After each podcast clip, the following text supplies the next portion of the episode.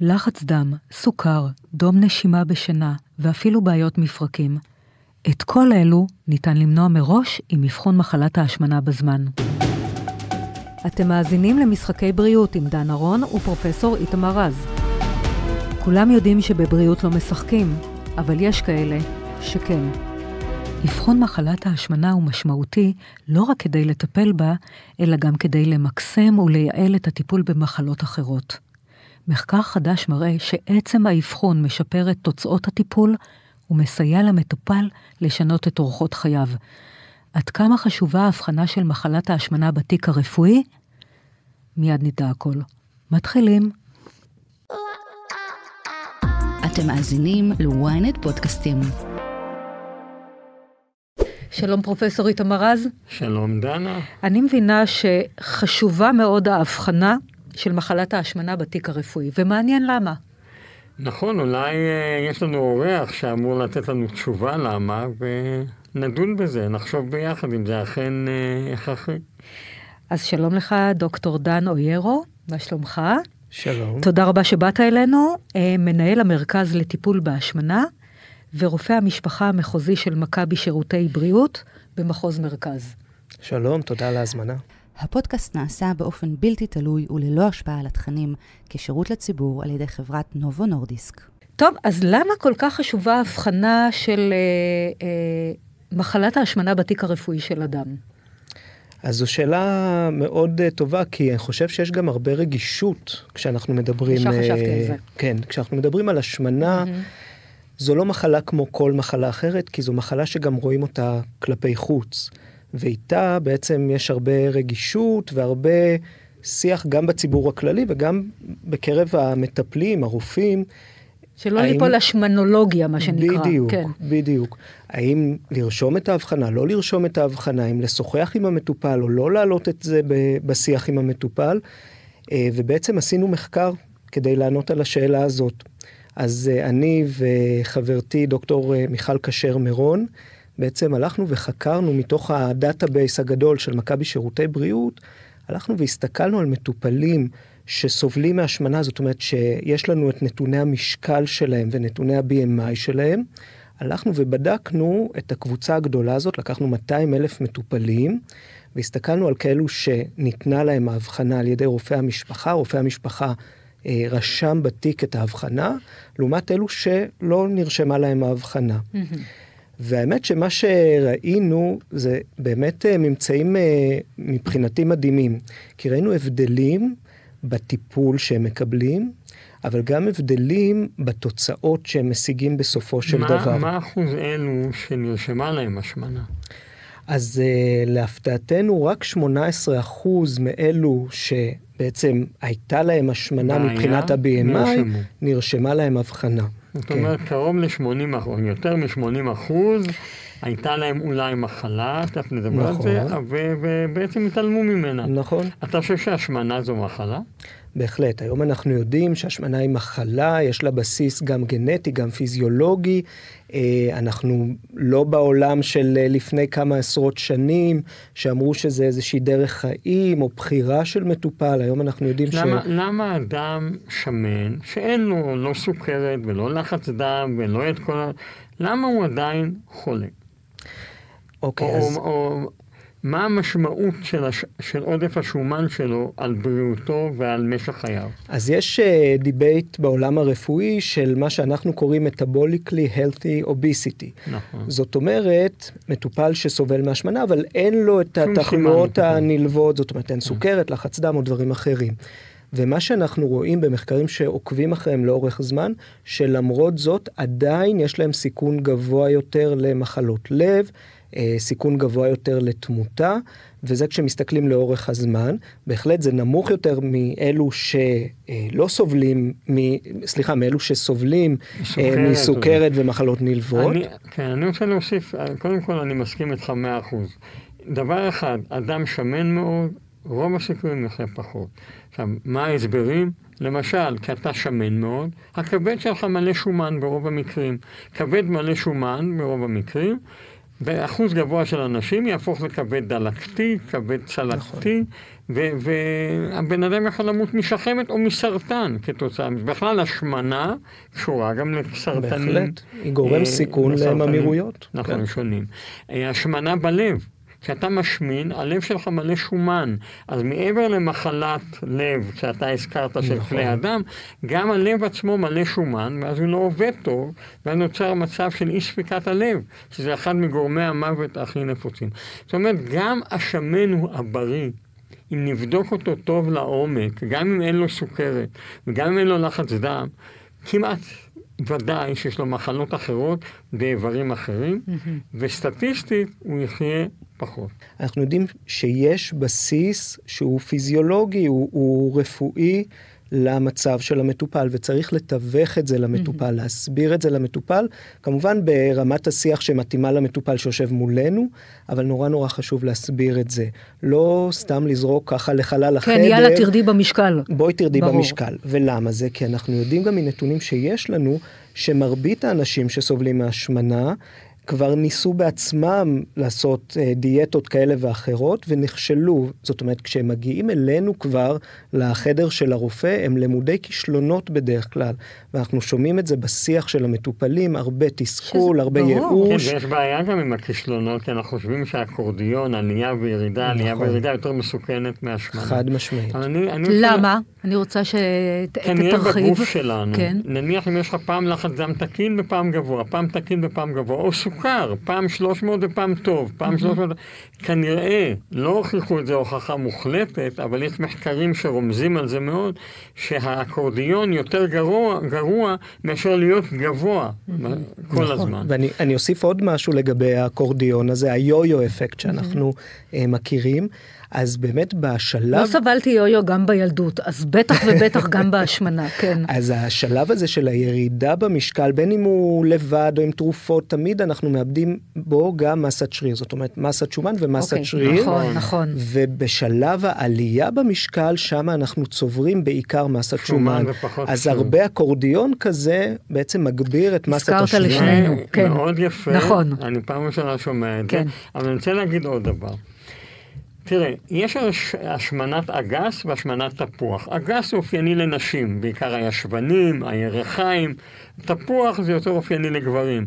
התפוח, שזה הקרס? השמנת הבטן. Mm-hmm. השמנת הבטן היא בוודאי גרועה, ואולי תכף נדבר אם, לא צריך, אם, אם מספיק לכתוב על בן אדם שיש לו עודף משקל, הוא צריך גם למדוד לו את הבטן. Mm-hmm. השאלה לגבי נשים, ויש לי רעיון שאני רוצה להעלות לפניך, כי אתה מתעסק בזה יותר ממני. אם תגיע אל האישה שמנה, שאני חושב שכדאי שתרד במשקל, או אני לא יודע, אני אעשה לה בדיקות דם, ואולי גם אולטרסאונד כבד.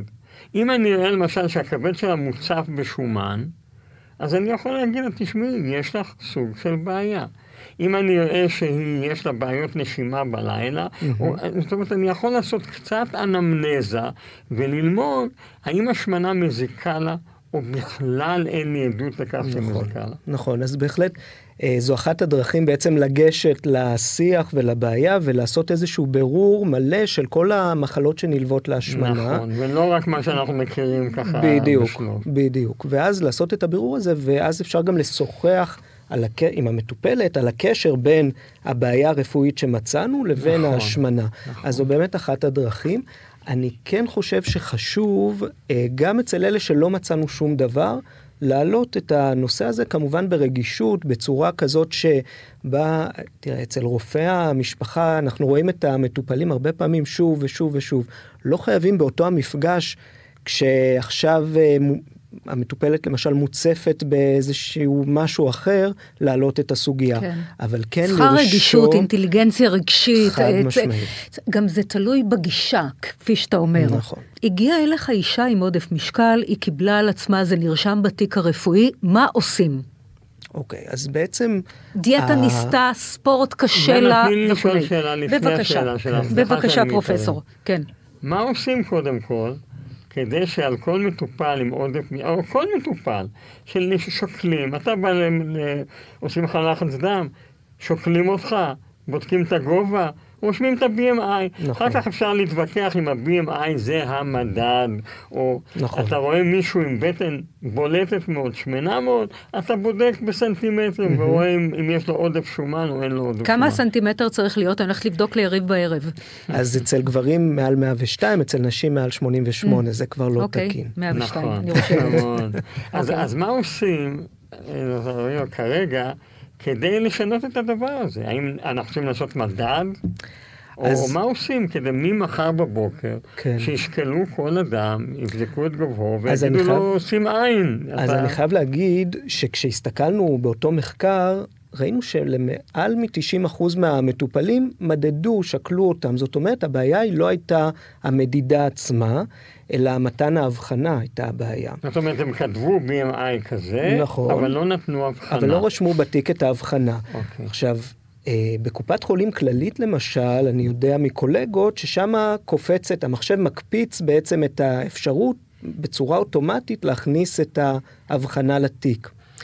פה אני רגע עוצר ואומר, במכבי אנחנו לא עושים את זה, ואני באמת מאמין שלא צריך שהמחשב יעשה את זה אוטומטית. ולמה זה? כי כשאנחנו מסתכלים ורואים את ההבדלים בין אלו שקיבלו את ההבחנה לבין אלה שלא קיבלו את ההבחנה, כנראה שזה לא רק עצם זה שההבחנה רשומה במחשב, אלא זה השיח שנוצר... האינטראקציה בינו לבין הרופא. זה הקשר הטיפולי, זה שהרופא בעצם נרתם לטפל במטופל, והמטופל קיבל הסבר, ובעצם נכנס ונרתם גם לתוך התהליך הזה. הפודקאסט נעשה באופן בלתי תלוי וללא השפעה על התכנים, כשירות לציבור על ידי חברת נובו נורדיסק. מה עושה אדם שלצערו, הגנטיקה לא לטובתו, הוא בעודף משקל, ניסה הכל, והוא מתוסכל, והוא זורם עם הרופא, כן. ונרשם את ההערה, מה עומד לרשותו שיכול לעזור לו?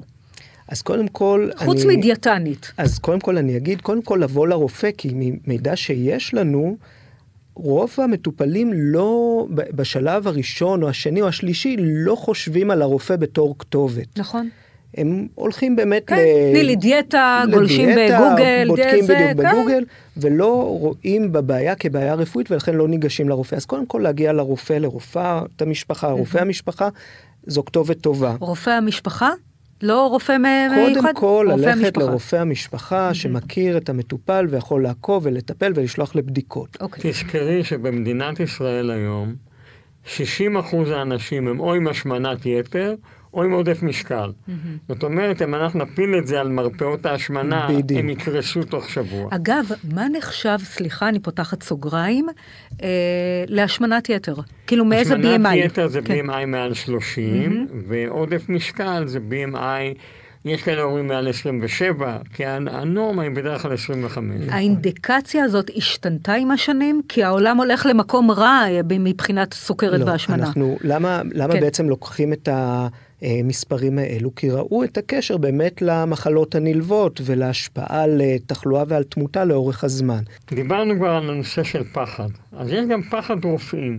נכון. למשל, גם אני, אני מודה, אני לא, הרבה פעמים לא שואל את המטופל אם הוא מעשן או לא. כן, כן? נכון. למה? כי אני יודע שאין לי מה לעשות עם זה. Mm-hmm. יש תרופות, הוא לא ייקח, יש כזה, זה לא יקרה. אז לפעמים אני, אני, אני לא אשאל אותו.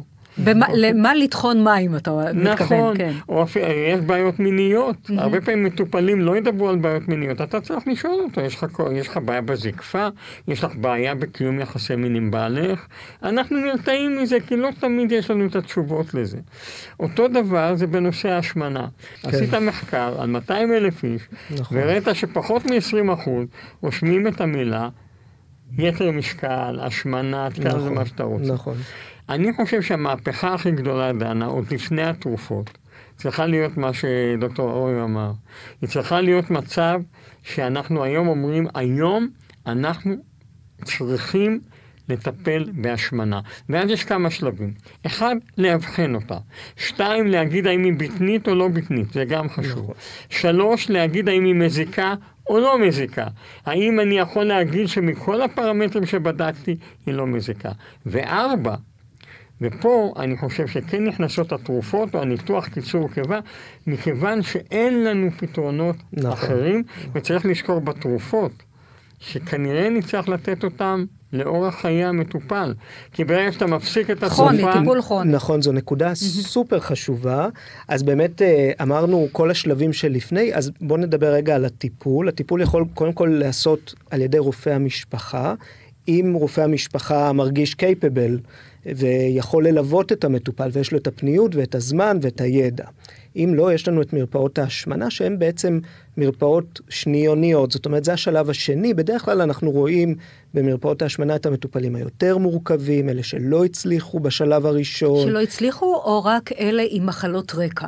אז אנחנו כן. רואים גם כאלה שלא הצליחו, וגם אנחנו רואים כאלה שהם מחלות רקע יותר מורכבות. מה זה נקרא או... לא הצליחו? לא ירדו במשקל, או פיתחו תופעות לוואי, אז, או גם אז וגם? אז גם וגם. אנחנו רואים כאלה שלא הגיבו, ואז מה זה לא הגיבו? מבחינתנו לא הצליחו להשיג ירידה של לפחות חמישה אחוז במשקל, עם טיפול כמו שצריך. אבל גם כאלה שפיתחו תופעות לוואי והפסיקו. ו... אלו שצריכים באמת את המומחה להשמנת יתר, נכון, שמכיר ולא, את הכל. לא רק את המומחה, לחבל. צריך להזכיר, זה צוותים רב מקצועיים, זאת אומרת, לא יושב שם רק הרופא, לא, לא רק אני שם, אני עם כל הצוות שלי, זאת אומרת, יש דיאטניות ויש עובדות סוציאליות, פסיכותרפיסטיות, יועצות לפעילות גופנית, זאת אומרת, זה צוות שלם, שעוטף את המטופל, תומך. מאוד מאוד תומך, מאוד מחזיק את המטופל, והמטופל יכול להיעזר בנו. אז זה באמת למקרים היותר מורכבים, או כאלה... כל אחד יכול לבקש להיות מופנה למרכז לטיפול בהשמנה? אז מאחר ואין לנו מספיק בדיוק, משאבים, לכן אני ויש, שואלת. כמו שאיתמר אמר, אז יש קריטריון להתקבל? שישים, מעל שישים אחוז מהאוכלוסייה הבוגרת, שהיא פוטנציאל לזה, אז כן, אז הקריטריונים הם, הם בעיקר בי אם איי גבוה, ומחלות נלוות, או כאלה שבאמת לא הצליחו. כן. כמובן שאם רופא המשפחה אה, מפנה וכותב, אה, לי קשה להתמודד עם המטופל, כי ככה וככה, אה, או משהו מהסוג הזה, אנחנו כמובן אה, נעזור. אז נדבר רגע ממש על הטיפול עצמו, אז מעבר לטיפול התזונתי שלא צריך להזניח אותו, גם אם הוא לא הצליח, אנחנו עדיין צריכים לשמר אותו, כי זה מאוד מאוד חשוב. אז יש לנו היום לשמחתנו את הטיפולים התרופתיים. ולפני כן, פעילות גופנית. כי כשאתה מוריד משקל, אתה מוריד גם שריר. נכון. אז נכון, אז פעילות גופנית, אנחנו הרבה פעמים, אני אומר למטופלים, בשלב של הירידה במשקל פחות חשוב לי. יותר חשוב לי בהמשך, כדי שתשמר או תעלה את מסת השריר. זה כזה חכם מה שאמרת עכשיו. ונכון, יש בזה גם פסיכולוגיה. כי קשה לעשות פתאום בדיוק הכל ביחד. בדיוק. קשה הכל ביחד. אז אתה יורד במשקל, אז יש לך מוטיבציה, לא? באמת. קשה, בדיוק, זה החלק הפסיכולוגי, אבל לא רק. למסת השריר יש חשיבות גם בשימור המשקל, הרבה יותר מאשר בשלב הירידה במשקל, וכמובן גם למניעת המחלות. אתה מודד את היקף הירכיים? כדי לראות אם הבן אדם הוריד חלק מהשריר שלו בירכיים למשל. אז מה שאנחנו עושים במרכזים שלנו, אנחנו בעצם בודקים body composition, הרכב גוף, ואז יש לנו בעצם מושג מה מסת השומן, מה מסת השריר, ואנחנו כמובן צריכים מאוד מאוד להיזהר. אני אספר שאצלי במרפאה לפני מספר שבועות הגיעה מטופלת בת שבעים ושבע, עם אומנם בי אם איי גבוה, אבל כשמודדים את מסת השריר, מסת השריר נמוכה. נמוכה. וצריך נורא להיזהר במטופלים כאלה, כי לפני שאנחנו ישר נותנים לה תרופה, אנחנו צריכים לוודא... היא עלולה ליפול. היא עלולה לשבור עצם. בדיוק, לשבור עצם. מסת השריר, אנחנו נוריד, יש מחקרים מאוד גדולים, הרבה מחקרים שמראים שמסת שריר נמוכה נקשרת ליותר תחלואה. צריך להפעיל שיקול דעת, זה לא ככה. כן, בהחלט, צריך להפעיל שיקול דעת. זה לא עלה בבאללה. נכון, זה לא משהו שיכול להיות על המדף כן. בסופר. או שחברה, יאללה, ב... תפלחי לי כמה כדורים, פליז. כמובן. אני רוצה לסכם את ה... באמת, ה... לימדת אותנו כל כך הרבה נכון. דברים, אבל העיקרי שהיה מבוסס מחקר, זה שהשינוי הראשון שצריך לעשות, זה תודעת הרופאים והמטופלים. והמטופלים. אבל תודעת הרופאים לכך, שהשמנה היא מחלה, וצריך להתייחס אליה כמחלה. זה לא אומר שזה סוף העולם. אבל זאת מחלה. אני חושבת, בעצם אנחנו צריכים לאמן את המוח שלנו, לפני שאנחנו מאמנים את הגוף שלנו. כן, זה נכון, זה ממש ככה. שזה בדיוק העניין. טוב, דוקטור אויירו, תודה רבה לך. תודה על ההזמנה. תודה רבה לך, פרופסור רז, ונודה גם לצוות שלנו. לבימאי גידי ישראלי, לעורכת התוכן מורן רגב, טכנאי סאונד שרון סודה, מפיקה ניצן כהן. תודה רבה ושנהיה רק בריאים. תודה רבה. אמן. הפודקאסט נעשה באופן בלתי תלוי וללא השפעה על התכנים, כשירות לציבור על ידי חברת נובו נורדיסק. תודה שהאזנתם למשחקי בריאות. מדי שבוע מחכים לכם שלושה פרקים חדשים בוויינט, ואתם מוזמנים ומוזמנות לעקוב אחרינו, לקבל התראות לפני כולם, בספוטיפיי, באפל ובכל אפליקציות הפודקאסטים. ואם אתם כבר שם, נשמח אם גם תדרגו אותנו. נתראה בפודקאסט הבא.